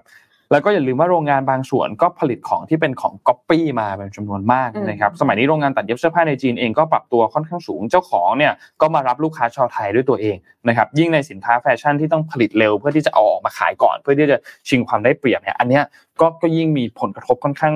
ถ้ามองมุมหนึ่งอาจจะไม่ได้เยอะมากนะ เพราะว่าเขาไม่ได้แคร์เรื่องเรื่องของลิขสิทธิ์กันมากสักเท่าไหร่นะครับ คือการจดลิขสิทธิ์เนี่ยก็เป็นแนวทางหนึ่งในการแก้ไขปัญหาแหละ แต่ถ้าเราไปมองเรื่องของการพัฒนาเรื่องซอฟต์พาวเวอร์ต่างๆ ของรัฐบาลในหลายโครงการก็ดีเนี่ยนะครับ แต่ต้องมีการต้องในมุมหนึ่งก็ต้องมีการสร้างแบรนด์ให้ผู้ซื้อสินค้าเนี่ยรับรู้ว่าอะกางเกงช้างแบรนด์ A เป็นไอแบรนด์ A เนี่ย คือของแท้นะ แล้วมันต่างยังไงอ่ามันต่างยังไงมันมีมีแนวทางแบบนั้นหนึ่งสองสามสี่เพื่อที่จะป้องกันสินค้าลอกเลียนแบบเนี่ยนะครับ แล้วขณะเดียวกันคือถ้ามองในมุมเรื่องของเม็ดเงินเนี่ย มันก็เป็นการทำให้เม็ดเงินเนี่ย ไม่ไหลออกไปหาชาติอื่นด้วย กางเกงช้างซอฟต์พาวเวอร์ไทย ถ้าเราเห็นกางเกงช้างต้องนึกถึงไทย คนซื้อกางเกงช้างซื้อซื้อซื้อซื้อเงินเข้าใครเงินไปจีนครับ เงินไม่ได้ไม่ไม่ได้วนอยู่ในโรงงานของบ้านเราเนี่ยนะครับ ซึ่งนายกเศรษฐาทวีสินเองก็มีการตอบคำถามให้กับสื่อในประเด็นนี้เหมือนกันจากเคสที่จีนผลิตกางเกงช้างนั่นนะครับ แล้วก็ตอนนี้กำลังตีตลาดในไทยอยู่เนี่ยก็บอกว่าเรื่องนี้ก็เป็นเรื่องของความรวดเร็วทางการค้า คือที่ไหนมีโอกาสก็ต้องเร่งฉกฉวยกันไป ดังนั้นเราก็ต้องเร่งดูเรื่องของลิขสิทธิ์ถ้าเราช้าก็จะมีคนเอาไปทำก่อน เรื่องนี้ก็เป็นถือถือเป็นเรื่องหนึ่งที่เป็นบทเรียนที่เราจะต้องไปพูดคุยกัน ถ้าฟังจากสัมภาษณ์ก็จะเห็นว่า ก็ยังไม่ได้มีแนวทางการแก้ไขปัญหาซะโดยตรงเท่าไหร่นะครับก็ต้องก็ต้องรอติดตามกันต่อไป เพราะว่าอย่างที่บอกครับว่าแม้ว่าในมุมการจดลิขสิทธิ์โอเคเป็นเรื่องจำเป็นนะในมุมหนึ่งเป็นเรื่องจำเป็นนะแต่ถามว่ามันจะแก้ปัญหาได้มากน้อยแค่ไหนก็ไม่แน่ใจเหมือนกันก็ต้องรอดูอีกทีหนึ่งคือคืออย่างที่นนบอกอะพี่เห็นด้วยเอ็มเห็นด้วยมากๆเลยเพราะว่ารู้สึกว่าถ้าอยากให้อะไรแพร่หลายอะบางทีก็ต้องยอมหลับหูหลับตาข้างหนึ่งอะไรเงี้ยครับทั้งนี้เราก็สามารถที่จะป้องกัน สิ่งเหล่านี้ได้ ด้วยการทำให้ช้างที่ว่ามันมีคุณลักษณะพิเศษครับหมายความว่าคือคงไม่ต้องต้องมีสองงวงอะไรเงี้ยนะเดี๋ยวต้องขอหวยกันอีก แต่ก็คือหมายถึงว่ามันแบบมันต้องไม่เหมือนอะไม่ใช่ว่า เราต้องทำให้ดังด้วยนะครับ คืออย่างเช่นป๊อปอาร์ตที่เป็น crying baby อย่างเงี้ยค่ะ ก็คือเห็นปั๊บก็คือรู้เลยว่าของศิลปินคนนี้ใช่ไหมอะก็จริงเออแต่ว่าถ้ากางเกงช้างที่เรามองทั่ว ๆ ไปในฐานะคนที่ไม่ได้ใส่อะนะคะ ก็ดูไม่ออก ดังนั้นถ้าสมมติว่าเขาออกแบบลายให้มันไม่เหมือนอะแต่ยังเป็นช้างอยู่อะอย่างเงี้ย ยังจะถือว่าเป็นลิขสิทธิ์ของคนที่จดอยู่หรือเปล่า คือเรื่องเรื่องอย่างที่พี่เอ็มพูดถึงเมื่อกี้เรื่องเรื่อง pop art แล้วโดยเฉพาะที่นิยมกันมากอย่าง Pop Mart ที่ซื้อเป็นโมเดลต่างๆ แล้วก็สะสมกันได้รับความนิยมมาก ราคาเองก็สูงด้วยค่ะโหดมากไม่ธรรมดาราคาแต่ละอันเองก็ไม่ไม่ไม่ธรรมดาเนี่ยนะครับ ซึ่งก็ต้องบอกว่าอันนี้เป็นอันนึงที่น่าศึกษามาก เพราะว่า ก่อนหน้านี้วงการที่สะสมพวกโมเดล หรือว่าเรซินอะไรพวกนี้ก็จะเฉพาะกลุ่มอยู่ในกลุ่มนึงมันจะ niche มากเพราะว่าโอเคด้วยราคาประมาณค่อนข้างสูงนะตัวหนึ่งก็เป็นหลักพันหลักหมื่นใช่ไหมครับแล้วก็ส่วนใหญ่ก็จะมาจากการ์ตูนบ้าง หรืออาจจะมี pop art ที่เหมือนทำล้อโอเคเป็นตัวละครหนึ่งในการ์ตูน Dragon Ball นะ แต่ว่าทำออกมา present ออกมาในอีกรูปแบบหนึ่งอะไรอย่างเงี้ย แต่การที่มี pop art ขึ้นมาที่มี Pop Mart ที่ตอนนี้ก็มีเปิดที่ที่เซ็นทรัลเวิลด์ใช่ไหมที่ไทยเองก็มีใช่ไหมครับ อันนี้เป็นอันหนึ่งที่น่าสนใจมากเพราะว่ามันลดแกลบการของคนที่จะเริ่มมาสะสมอะให้แคบลงมันง่ายขึ้นมากเลย เพราะเรารู้สึกว่าเอ้ยก่อนหน้านี้ถ้าจะสะสมแล้วชิ้นโอ้โห ก็ใช้ได้อยู่ใช่ไหมก่อนนี้มันจะมีอะไรมีแบรบริกอะไรอย่างเงี้ยใช่ไหมครับซึ่งราคาก็ไม่ธรรมดานั่นแหละมันก็จะเฉพาะกลุ่มกลุ่มหนึ่งแต่ป๊อปอาร์ตด้วยราคาที่ก็ต้องบอกว่าไม่ได้ถูกนะ แต่เข้าถึงง่ายขึ้นเพราะอาจจะเป็นหลักร้อยอะไรเงี้ยอาจจะเข้าถึงง่ายขึ้นนนว่ามันก็เป็นในมุมหนึ่งที่น่าศึกษาเหมือนกันเพราะมันก็ทำให้สร้างเม็ดเงินแล้วก็สักอาจจะเรียกว่าซอฟต์พาวเวอร์ไหมก็ไม่รู้เหมือนกันจะเรียกว่าซอฟต์พาวเวอร์ไหมไม่รู้เหมือนกัน แต่ว่ามันก็เป็นอีกหนึ่งหนึ่งเขาเรียกว่าอะไรหนึ่ง destination ที่คนก็แบบ เอ้ย เออ Pop Mart เวลาไปต่างประเทศ ก็ต้องเป็น shop ที่แบบเออถ้าคนสะสมก็ต้องเข้าไปอะไรเงี้ยมีคนพยายามที่จะเอาสิ่งเนี้ยมาทำให้เป็น product ของตัวเอง แล้วก็ไปโยงกับความมูเตลูเออเออเคือแบบว่าทำพระแม่ลักษมีทำพระพริคเนตทำอะไรอย่างเงี้ยก็มีเหมือนกัน แต่ทีเนี้ยใครก็ตามที่กำลังคิดว่าจะทำอยู่ อันนี้คืออยากจะให้คิดเวทกันนิดนึงว่าไม่รู้เหมือนกันว่าเทรนด์นี้จะอยู่นานแค่ไหนครับ หมายความว่าทุกอย่างอะค่ะ เวลาที่มันมีเทรนด์ขึ้นมา แล้วอยู่ดีๆ มัน drop ลงไปอะเราจะคุมหรือเปล่า เราจะตักตวงทันไหมอ่าใช่หมายความว่าถ้าสมมติว่ามันอยู่นานไม่เป็นไร ยังจำโรตีบอยได้ไหมคะอาจจะได้ครับ คือตอนนั้นน่ะมันแบบเป็นกระแสหนักมากต่อคิวยาวมากกลิ่นหอมไปไกลมากถูกมากอย่างเงี้ย แล้วทุกแบรนด์ก็ มีทำมีหมดทำตามเลยอีกเพียบเลย เออ มันไม่รู้ไงว่าในอนาคตอะป๊อปอาร์ตจะเป็นแบบนั้นหรือเปล่าอ่าใช่แล้วสุดท้ายมันก็จะกลับสู่ normal ก็คือคนที่สะสมก็สะสมแต่เป็นกลุ่ม niche ไม่ใช่กลุ่มแมสขนาดนี้ เพราะฉะนั้นใครก็ตามที่คิดว่าจะลงทุนใหญ่โตเพื่อป๊อปอาร์ตขอให้ศึกษาดีอ่าใช่ต้องระมัดระวัง ต้องระมัดระวังๆคือต้องทำให้ตัวเองแบบเจ็บตัวน้อยอะ อืมใช่พวกนี้มันเหมือนเป็นแบบจริงๆมันก็อย่างอย่างถ้าในวงอาหารอะ เราจะเห็นเยอะ มันจะมีช่วงของมัน มีช่วงหนึ่งฮิตมันม่วงอ่ามันม่วงฮิตค่ะมากมีช่วงหนึ่งฮิตไข่เค็ม ใช่ใช่ใช่มีช่วงหนึ่งฮิตทรัฟเฟิลโหทุกอย่างออกมาอืมเป็นรสทรัฟเฟิลรสนุ่นรสทรัฟเฟิลหมดเลย มีช่วงหนึ่งฮิตชานมไข่มุกที่เป็นแบบอ่าน้ำตาลน้ำตาลไหม้อ่าอ่าก็ฮิตมากอ่าฮิตมากใช่ใช่มีทุกร้านอะมีทุกร้านคือออกปุ๊บปุ๊บปุ๊บปุ๊บปุ๊บซึ่งซึ่งมันก็จะมีช่วงหนึ่งที่ฮิตมา แล้วมันก็จะซาลง ถ้าคุณเกาะทันก็โชคดีไป คุณเกาะไม่ทันก็อาจจะต้องปรับตัวกันพอสมควรนะครับ ซึ่งมันก็จะมีพวกนี้แหละที่เป็นกระแสออกมาเรื่อยๆเหมือนกันนะครับ นั่นแหละครับ generative AI ก็เป็นกระแสเช่นเดียวกันนะคะเอ้ยพี่งาน CES อะเขาคือคือนนท์ไม่ได้ไปเองหรอก ไม่มีโอกาสให้ไปเนี่ยนะครับ แต่ว่าเราก็ได้ดูพวกเอ่อินฟลูเอนเซอร์สาย tech ทั้งหลายเนี่ยนะครับทั้งไทยทั้งเทศเนี่ยนะครับ ที่ได้ไปมาก็บอกว่าเฮ้ยงาน CES รอบเนี้ย มันเป็นงานรอบที่ต้องบอกว่า ทุกแบรนด์ทั้งแบรนด์ใหญ่แบรนด์เล็ก จะต้องทำอะไรสักอย่างอะที่เกี่ยวกับ AI อ่าโดยเฉพาะ Gen AI เลยใช่ใช่ไหมต้องต้องมีต้องเอา AI เข้าไปยัดในสิ่งเนี้ย เออเอา AI ยัดตู้เย็น เอา AI ไปยัดเครื่องตัดหญ้า เอาอืม AI ไปยัดเครื่องปิ้งบาร์บีคิวเอา AI ไปยัดนนยัดคือมันไม่ใช่ยัดแค่อะไรแบบ Internet of Things ใช่ไม่ใช่แค่ IoT แล้วนะ แต่ว่าเป็น Gen AI ใช่ใช่ใช่ซึ่งสุดท้ายแล้ว ที่จะเอาออกมาใช้ได้จริง จะมีสักกี่อันเนี่ยต้องรอติดตามดูเหมือนกันว่าแบบเอ้ยมันจำเป็น Samsung อะจริงๆไหมอะไรเงี้ยนนยังไม่เห็นนนยังไม่ได้แบบไปดูทั้งหมดเลยว่ามันมีอะไรที่น่าสนใจบ้างอ๋อพี่ก็ไม่แน่ใจเหมือนกันแต่ว่าก็คือเท่าที่เอ็มได้ดูอะค่ะ ก็รู้สึกว่าเอาตรงๆนะ มันมีสิ่งเหล่านี้อยู่ในมือถือรุ่นก่อนนั้นในนี้อยู่แล้วอ่าแต่ว่าประเด็นมันอยู่ตรงที่ UX UX UI อะ มันยังไม่ได้ดีเท่าครับอันเนี้ยคือเหมือนกับว่าดึงออกมา คือมันมีการแปลภาษาเรียลไทม์ซึ่งแบบดูล้ำมากแล้วคือดูมีประโยชน์มาก แต่ในความเป็นจริงถ้ามันไม่ได้ต้องเรียลไทม์ขนาดนั้นน่ะ Google Translate อะแปลจากเสียงได้นะคะ อ่าอ่าใช่ใช่ใช่ใช่ใช่เพราะว่าคบตอนที่แบบไปเที่ยวญี่ปุ่นอย่างเงี้ยแล้วคนญี่ปุ่นเขาพูดภาษาอังกฤษไม่ได้ แล้วเขาก็อืมพยายามจะสื่อสารกับเราอะเขาก็ใช้ Google Translate นะเขาก็พูดไปเสร็จเขาก็ชูมาให้เราดูอย่างอืเงี้ยมอืมอืมจริงซึ่งอันเนี้ยมันมีนานแล้วใช่เออแต่เพียงแค่ว่าณจุดเนี้ย ซัมซุงอะทำให้มันใช้ง่ายขึ้น แล้วมันครับก็ดูดีขึ้น แต่ทีเนี้ยเขาบอกว่า ไม่แน่ว่าปี 2025 เป็นต้นไปอะจะต้องจ่ายตังค์ค่าใช้ AI เพราะว่าซัมซุงเขาบอกว่ามันมีส่วนหนึ่งที่เป็นของเขาผลิตเอง พัฒนาเองอีกส่วนหนึ่งเป็นของพาร์ทเนอร์ครับ ซึ่งก็พาร์ทเนอร์ก็อาจจะเก็บตังค์าอยู่แล้วเรแต่ว่าของรซัติมดตซุงดูนะเองเนี่ยเขาจะมีอะไรให้ก็ต้อง ใช่ต้องรอติดตามตอนต่อไปเออพี่พี่เอ็มพูดถึงเมื่อกี้ว่าแบบใช้แปลภาษาตอนไปเที่ยวญี่ปุ่นอะนนก็ใช้แบบนั้นเลย แล้วก็ยกกล้องขึ้นมาอืมแล้วมันก็มี text ภาษาญี่ปุ่นอ่าแล้วก็ยก Google แปลภาษาขึ้นมาถ่ายโดยเฉพาะแล้วมันก็อย่างแปลเรียลไทม์เลย คือนั่นแหละมันมีประโยชน์มากใช่โดยเฉพาะยิ่งของกิน เข้าซูเปอร์มาร์เก็ตกล้องค่ะอืมสนุกสนานมากสแกอันนี้คืออะไรเห็นมีโปสส่เตวนอประกอบอะไรเห็นปสแกนไปนั่นแหละครับแล้วก็มีคนที่เอา generative AI มาหารักแท้ด้วยค่ะ อืมยังไงครับยังไงหารักแท้ใน Tinder ครับหารักแท้ใน Tinder ทำไมต้องใช้ Gen AI หารักแท้ใน Tinder ก็ปัดซ้ายปัดขวาอะไรไปใช่ไหมคะครับแต่ว่าปรากฏว่ามีหนุ่มรัสเซียค่ะ ใช้ Chat GPT แล้วก็ AI ที่พัฒนาขึ้นนะคะ นัดเดทสาวกว่า 5,000 คนผ่าน Tinder จนในที่พุในที่สุดแล้วเขาพบรักแท้ แล้วก็เตรียมแต่งงานกลางปีนี้แล้วด้วยค่ะ ขอเน้นย้ำตัวเลขห้าพันนะครับ เยอะมาก5,000คนนะครับอันเนี้ยคือสิ่งที่ทำให้คือ Chat GPT มาช่วยตรงนี้ครับเพราะว่าคิดดูว่าจะคุยกับผู้หญิงยังไง5,000คนคะนนนนสามารถไหมคะโอ้โห ไม่อยากคิดเลยครับ ไม่อยากคิดเลยว่าไม่อยากจะมีคิดเลยชีวิตรอดไหมถ้าปวดทำแบบหัวนั้นใช่ไหมคะครับ ก็คืออเล็กซานเดอร์เชดันเนี่ยเขาเป็นนักพัฒนาปัญญาประดิษฐ์ชาวรัสเซียค่ะ ซึ่งเป็นผู้จัดการฝ่ายผลิตภัณฑ์ของ t i n c h a t เขาได้ใช้ AI ในการหาคู่ครองเขาทำการทดลองเป็นระยะเวลาหนึ่งปี คือ การที่จะบอกว่าใช้ ChatGPT ปั๊บทุกคนคิดว่า instant ตลอดอืมคิดว่าถามปั๊บตอบต้องปุ๊บได้เดี๋ยวนั้นต้องได้เลย แต่ว่าอันนี้คือการคุยกับคนจริง ๆนะคะ เพราะฉะนั้นมันไม่ใช่เรื่องง่ายขนาดนั้นหรอกเขาใช้เวลาตั้งหนึ่งปี โดยที่ก่อนหน้าที่เขาจะใช้ Chat GPT เขาเคยเล่น Tinder เองแล้วครับแต่ว่าเล่นไปเล่นมาเล่นเท่าไหร่เนี่ย ก็ไม่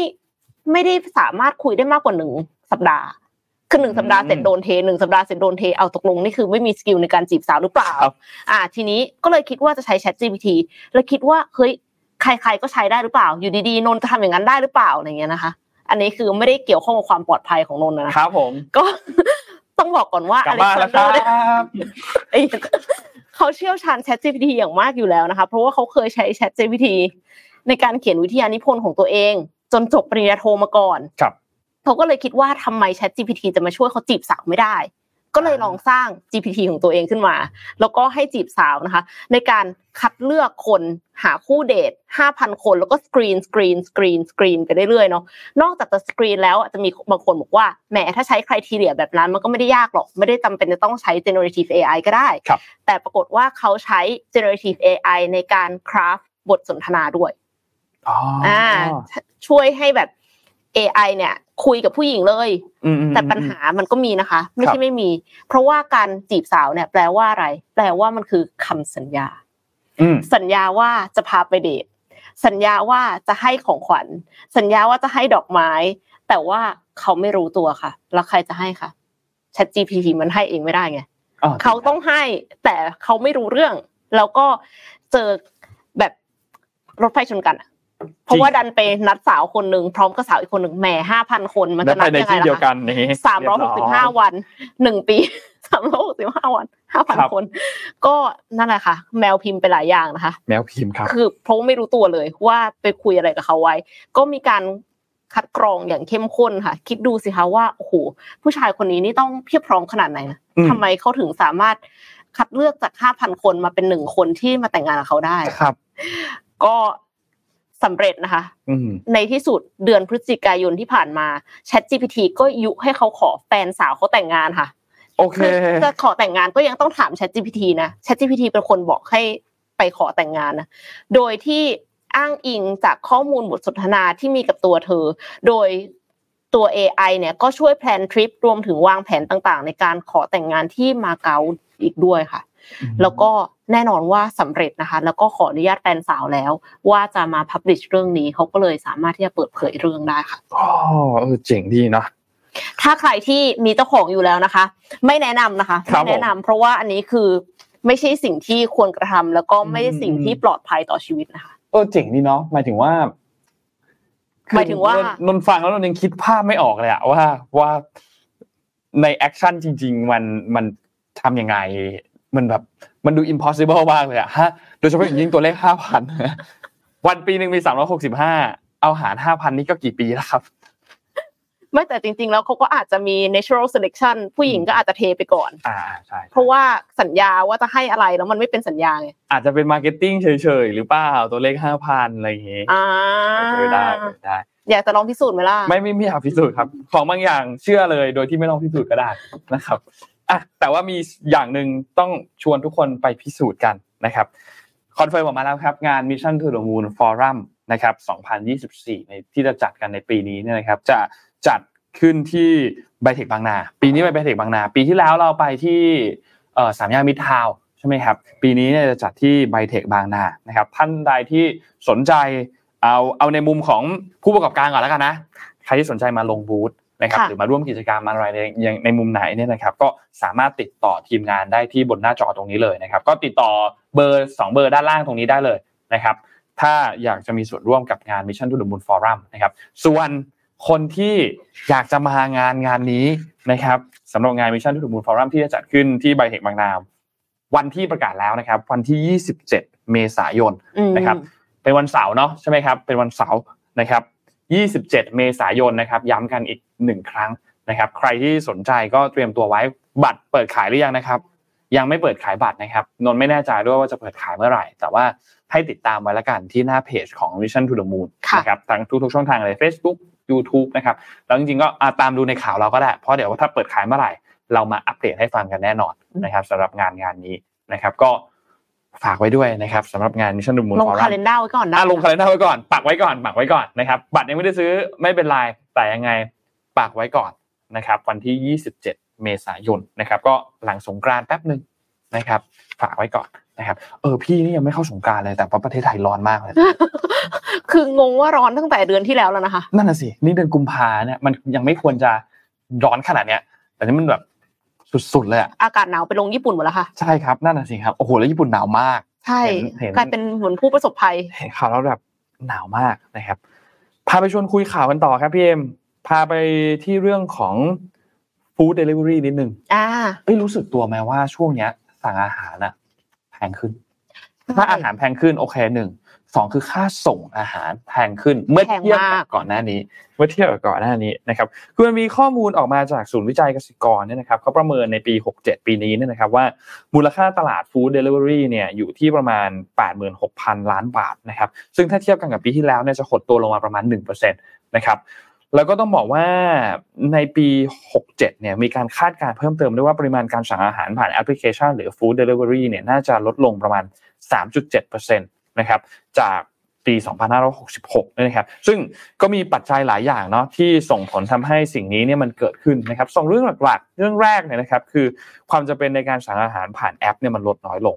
คือก่อนหน้านี้ที่ที่ฟู้ดเดลิเวอรี่มันบูมขึ้นมามาก ๆ ส่วนหนึ่งก็ต้องบอกว่าเกิดขึ้นจากโควิดเนาะอืมที่คนออกจากบ้านไม่ได้นะครับ ร้านอาหารต่างๆ ก็ไม่มีลูกค้าก็ทำให้ต้องปรับตัวมาส่งอาหารที่เอ่อผ่าน Delivery ส่งที่บ้านแทนเนี่ยนะครับ ซึ่ง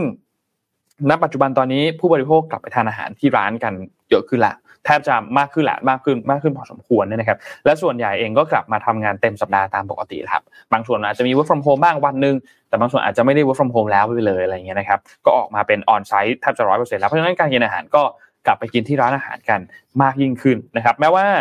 ศูนย์วิจัยเกสิกรเนี่ยก็พบว่าแม้กลุ่มตัวอย่าง ที่ใช้บริการ Food Delivery เกือบทั้งหมดเนี่ยนะครับคือ 94%ของผู้ตอบเนี่ยนะครับคิดว่ายังคงมีการใช้บริการ Food Delivery อยู่ แต่ว่า 48%ของกลุ่มตัวอย่างคิดว่าจะสั่งอาหารน้อยลงอืมนะครับจาก Food Delivery นะครับขณะเดียวกันครับกลุ่มลูกค้าสมัครใหม่เนี่ยก็ชะลอตัวลงด้วยเหมือนกัน นะครับอันนี้ก็สะท้อนมาจากตัวเลขที่เขาไปประเมินมาจาก Line Man เนี่ยนะครับที่ดัชนีการสมัครการใช้งาน Line Man เนี่ยก็ลดน้อยลงนะครับเนื่องจากว่าผู้บริโภคส่วนใหญ่เนี่ยมีการเข้าถึงบริการ Food Delivery เหล่านี้เนี่ยมากพอสมควรแล้วจากช่วงเวลาก่อนหน้านี้คนที่เพิ่งจะมาใช้ Food Delivery มันก็เลยไม่ได้เยอะมากเพิ่งผู้ส่วนใหญ่พอใช้กันไปหมดแล้วเนี่ยนะครับสองครับคือราคาครับอืมราคาอาหารเฉลี่ยในแอปพลิเคชันเนี่ยมันสูงขึ้น ก็เลยกระทบต่อปริมาณการสั่งอาหารเหมือนกัน ซึ่งแน่นอนแหละมันก็เป็นผลมาจากต้นทุนเนาะเพราะว่าพอมันขึ้นไปในแอปแอปพลิเคชันที่เป็นแพลตฟอร์มก็เก็บ GP ใช่ไหมครับพอเก็บสาม GP สิบเปอร์เซ็นได้มั้ยใช่สิ่งที่ตามมาก็คือ ร้านอาหารนั้นก็ผลักต้นทุนเหล่านั้น ให้กับมาให้ผู้บริโภคผู้บริโภคค่ะนะครับนั่นหมายความว่าถ้าคุณไปกินร้านอาหารที่หน้าร้าน คุณอาจจะเห็นราคาที่มันถูกกว่า คุณไปนั่งที่ร้านร้อยหนึ่งถ้าคุณสั่งเดลิเวอรี่อาจจะร้อยสามสิบร้อยสี่สิบร้อยห้าสิบแล้วแต่ร้านนะครับ ซึ่งมันก็เลยทำให้ เรื่องนี้มันกระทบต่อปริมาณการสั่งเหมือนกัน เพราะว่าเป็นผลมาจากเรื่องของต้นทุนนะครับ ที่ผ่านมาธุรกิจอาหารเนี่ยต้องเจอกับต้นทุนที่สูงขึ้น มีหลายปัจจัยมากนะครับ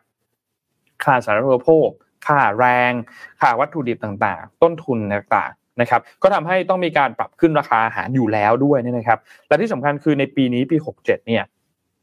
คาดว่าราคาอาหารเฉลี่ยเนี่ยจะปรับขึ้นประมาณ 2.2%น นะครับซึ่งก็ต่อเนื่องจากราคาเฉลี่ยที่ปรับขึ้นมาในปีที่แล้วที่ 5.7%เนี่ยนะครับในปี 2566 เนี่ยนะครับซึ่งสิ่งนี้ก็ต้องบอกว่าสอดคล้องกับผลสำรวจของศูนย์วิจัยกสิกรเนี่ยนะครับที่ส่วนหนึ่งก็มองว่าการสั่งอาหารจากแอปเนี่ยมีราคาที่แพงขึ้นนะครับแต่ว่าอย่างไรก็ตามนะครับหนึ่งในทางเลือกเพื่อจัดการปัญหาต้นทุนวัตถุดิบ ก็คือการนำเทคโนโลยีการจัดการสต็อกนู่นนี่ต่างๆ ซึ่งก็มาทำให้ร้านอาหารสามารถวางแผนได้ดีขึ้น นะครับหรือว่าเอ่อวิธีการสั่งซื้อการบริหารสต็อกต่างๆใช้ข้อมูลแบบ real-time ก็มาช่วยเรื่องนี้ได้เหมือนกัน และที่สำคัญอีกอันหนึงครับก็คือเรื่องของโปรโมชั่นอืมที่มันลดน้อยลงนะครับค่ะก่อนหน้านี้อัดกันหืมเต็มที่เลยเต็มค่ะที่กดจะสั่งไกลแค่ไหนก็ค่าก็ส่งค่าฟส่งรีฟรีค่าส่งถูก 10 บาทบ้างไม่เกินอะไรอย่างเงี้ยแพลตฟอร์มเริ่มมีการหันมาสร้างกำไรมากขึ้น นะครับหลังจากที่ส่วนใหญ่บันทึกการขาดทุนสะสมมาโดยตลอดเนี่ยนะครับปัจจุบันต้นทุนการทำธุรกิจของผู้บริการแอปพลิเคชันพวก food delivery ทั้งหลายเนี่ยก็มีการปรับตัวสูงขึ้นนะครับทำให้ความยืดหยุ่นในการทำตลาดด้วยการลดค่า GP หรือว่าอะไรพวกนี้เนี่ยมันก็มีข้อจำกัดเพิ่มมากขึ้นนะครับเพราะฉะนั้นก็นั่นแหละครับ ต้องรอติดตามกันดูนะว่าเรื่องของ Food Delivery เนี่ยในปัจจุบันเนี่ยนะครับจะเป็นอย่างไรกันต่อนะครับ เพราะว่าเอาจริง ๆนะก็แพงขึ้นจริงๆนะ ถ้าถ้าถ้าถ้าใครได้ได้ได้ลองสังเกตดูเนี่ย จะเห็นว่าค่าอาหารบางร้านอาจจะยังเท่าเดิมอยู่ แต่ว่าค่าส่งเนี่ยจะเห็นว่าแพงขึ้นจริง ๆนะครับ แล้วก็ต้องบอกว่าในมุมหนึ่งแม้ว่าค่าใช้จ่ายในการสั่งอาหารเฉลี่ยต่อครั้งที่เป็น price per order เนี่ยมันจะปรับตัวเพิ่มขึ้นนะครับประมาณ 2.8%เนี่ยนะครับจากค่าเฉลี่ยในปี 2566 ก็คืออยู่เฉลี่ยอยู่ที่ประมาณ 185 บาทต่อครั้งของการสั่งเนี่ยนะครับ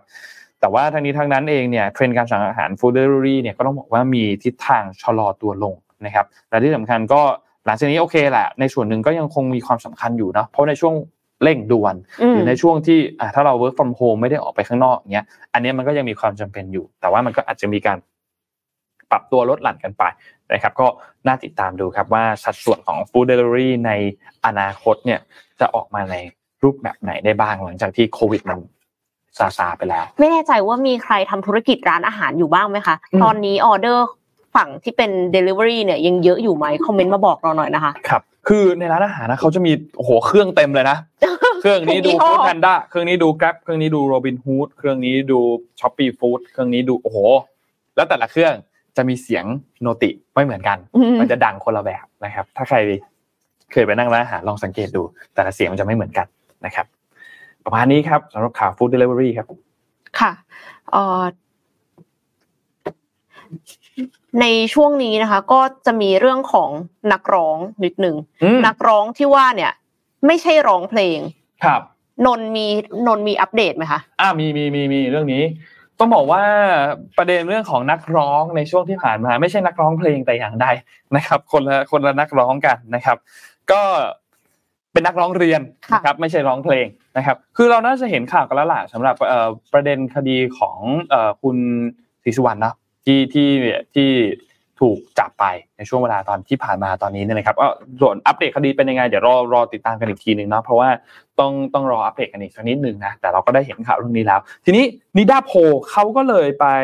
สำรวจความคิดเห็นอันหนึ่ง นะครับในประเด็นเกี่ยวกับเรื่องของอาสาสมัครช่วยเหลือสังคมกับนักร้องเรียนเนี่ยนะครับเขาก็เปิดผลสำรวจระหว่างวันที่ 30 มกราคม จนถึงวันที่ 1 กุมภาพันธ์นะครับจากประชาชนที่มีอายุ 18 ปีขึ้นไป ก็กระจายกายไปทุกภูมิภาค ทุกระดับการศึกษาอาชีพรายได้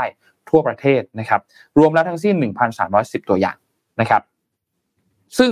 เขาก็มีการไปถามคำถามไปนะครับจากการสำรวจนะครับเพื่อถามความคิดเห็นของประชาชนต่อปรากฏการณ์ข่าวผู้เดือดร้อน หรือผู้ที่เป็นเหยื่ออาชญากรรม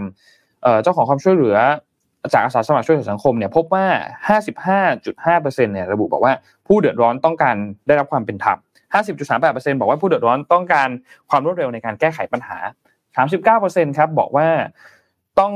เป็นข่าวหน่วยงานราชการหรือเจ้าหน้าที่รัฐ ถึงจะใส่ใจติดตามช่วยเหลือผู้เดือดร้อน 35%บอกว่าหน่วยงานราชการและเจ้าหน้าที่รัฐ ไม่ใส่ใจติดตามช่วยเหลือผู้เดือดร้อนนะครับ ซึ่งก็ต้องบอกว่าอันนี้เป็นคำถามข้อแรกนะ จริงๆมีมีอันอื่นอีกแต่ว่าประมาณนี้ แล้วก็ท้ายที่สุดครับในมีในโพอันนี้เนี่ยมีการถามความคิดเห็นของประชาชนต่อปรากฏการณ์ข่าวนักเรียนที่ตรวจสอบหรือกล่าวหาหน่วยงานรัฐ เจ้าหน้าที่รัฐ นักการเมืองหรือพรรคการเมืองเนี่ยพบว่า 48.55%ครับบอกว่าอาจจะมีผลประโยชน์บางอย่างแอบแฝงอยู่ ซึ่งนนคิดเหมือนกันนนคิดเหมือนกับใน 48%นี้ และ 28.85%ระบุบอกว่าเป็นการเสนอความจริงต่อสังคม 25.65%บอกว่าเป็นปรากฏการณ์หิวแสงของนักร้องเรียนบางคนนะครับ 20%บอกว่าเป็นการเสริมสร้างชื่อเสียงอำนาจ และบารมีของนักร้องเรียนบางคนนะครับ อันนี้ก็เป็นส่วนหนึ่งเนาะของโพที่เกิดขึ้นนะครับ ซึ่งเอาจริงๆนิดาโพก็ทำโพอันนี้มาควบคู่กันกับข่าวประเด็นของนักร้องชื่อดังทีนะก็เลยได้รับความสนใจกันเยอะนะครับ แต่ก็น่าสนใจนะว่าสุดท้ายแล้ว จะไปสิ้นสุดยังไงนะคดีอันนั้นนะครับแต่ก็เราไม่รู้ว่านี่เป็นครั้งแรกหรือเปล่า ที่ที่ที่กับกับเรื่องคดีอันนั้นเนี่ยนะครับ เราไม่รู้ว่านี่เป็นครั้งแรกหรือเปล่าก่อนหน้านี้ที่มีเรื่องร้องเรียนนู่นนี่ต่าง ๆ ที่เราเห็นกันตามหน้าข่าวเนี่ยก็ไม่รู้ว่า เคยมีเคสแบบคล้าย ๆ กันแบบนี้ไหมที่เหมือนใช้คำว่าอะไรเนี่ยเหมือนเรียกค่าถ่ายอะแนวแนวแนวแนวอันนี้เหมือนแบบแนวเรียกค่าถ่ายนะครับ ไม่รู้ว่าก่อนอันนี้เคยมีไหมแต่ก็น่าจะต้องรอดูกันนะครับ ติดตามตอนต่อไปค่ะ ครับ to be continue ครับ ประมาณนี้ครับสำหรับข่าววันนี้ที่ชวนกันมาอัปเดตกันฝาก 2 เรื่องนะครับ เรื่องแรกก็คือ Mission to the Moon Forum เนาะ27 เมษายนนะครับจัดที่ไบเทคบางนานะครับ ก็บุ๊กคาล endar ไว้ก่อนเลย ว่าวันนั้นคุณไม่ว่างละ9โมงถึง5โมงเย็นคุณไม่ว่างแล้วนะครับแต่ว่าขายบัตรเมื่อไหร่เดี๋ยวเรามาอัปเดตกันให้ฟังอีกทีหนึ่งนะครับ ส่วนกิจกรรมอันนี้ที่แจกหนังสือออนิวโทอีกจากสำนัก สำนักพิมพ์ TBX เนี่ยนะครับของเออของ Think Beyond เนี่ยนะครับก็สามารถที่จะมาร่วมเล่นกิจกรรมอันนี้ได้นะครับคำถามก็คือ อยากให้รัฐบาลปรับเรื่องอะไรที่จะทำให้ชีวิตของเราดีขึ้นนะครับ เรื่องไหนก็ได้นะครับ ก็กฎกติกาง่ายๆเลยครับตอบคำถามนี้นะครับ ในคอมเมนต์ของไลฟ์นะครับแชร์ Facebook จะง่ายหน่อย ถ้าแชร์นะครับ กดไลค์นะครับ แล้วก็ฝากด้วยเดี๋ยวสมมูลจะ คัดเลือกผู้โชคดี แล้วก็ส่งหนังสือไปให้นะครับได้สองเล่มเลยได้สองเล่มเลยนะ เล่มหนึ่งเนี่ยมันเป็น reading อีกเล่มหนึ่งเนี่ยเป็น listening นะครับของโทอีกนะครับก็ได้สองเล่มไปเลยนะครับแจกทั้งหมดสามรางวัลนะครับ ก็ฝากด้วยนะครับวันนี้ครบถ้วนไหมครับพี่เอ็มครบถ้วนค่ะครับเดี๋ยวยังไงอย่าลืมนะครับ พิมพ์คอมเมนต์นะคนดูย้อนหลังก็ด้วยนะ พิมพ์คอมเมนต์นะครับฝากกดดันกดดันนะครับ บอกว่าบอสครับ อยากเอ่อเห็นข่าวกลับมาตอนเช้าอย่างเงี้ยนะวันอังคารกับวันพฤหัสตอนเช้าไม่ค่อยเตรียมเลย ฝากฝากด้วยนะครับฝากคอมเมนต์ไว้ด้วยนะครับ เดี๋ยวสมมูลจะแคปสิ่งนี้ส่งไปให้มอสนะครับ เพื่อที่จะทำการเป็นข้อมูลหลักฐานยืนยันนะครับในอันนี้เนี่ยเรียกว่าเป็นนักร้องหรือเปล่าคะนนท์ในชั้นคดีไม่ไม่แน่ใจ ไม่แน่ใจเหมือนกันนักร้องหรือเปล่า แต่ว่า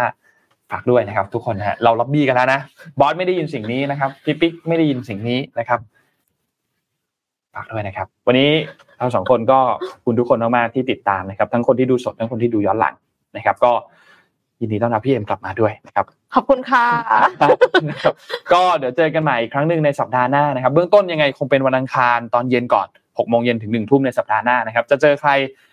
นนท์ก็อยากรู้เหมือนกันนะครับนนท์ก็ไม่แน่ใจเหมือนกันโปรดิวเซอร์ก็ไม่แน่ใจเหมือนกันนะครับ แต่ว่าไม่ต้องห่วงเจอนนท์แน่นอนนะครับนนท์อยู่ตรงนี้แน่นอนนะครับ แล้วพบกันใหม่อีกครั้งหนึ่งในวันอังคารหน้านะครับ วันนี้เราสองคนลาไปก่อนครับ สวัสดีครับ สวัสดีค่ะ Mission Weekly Report. Stay informed. Stay focused.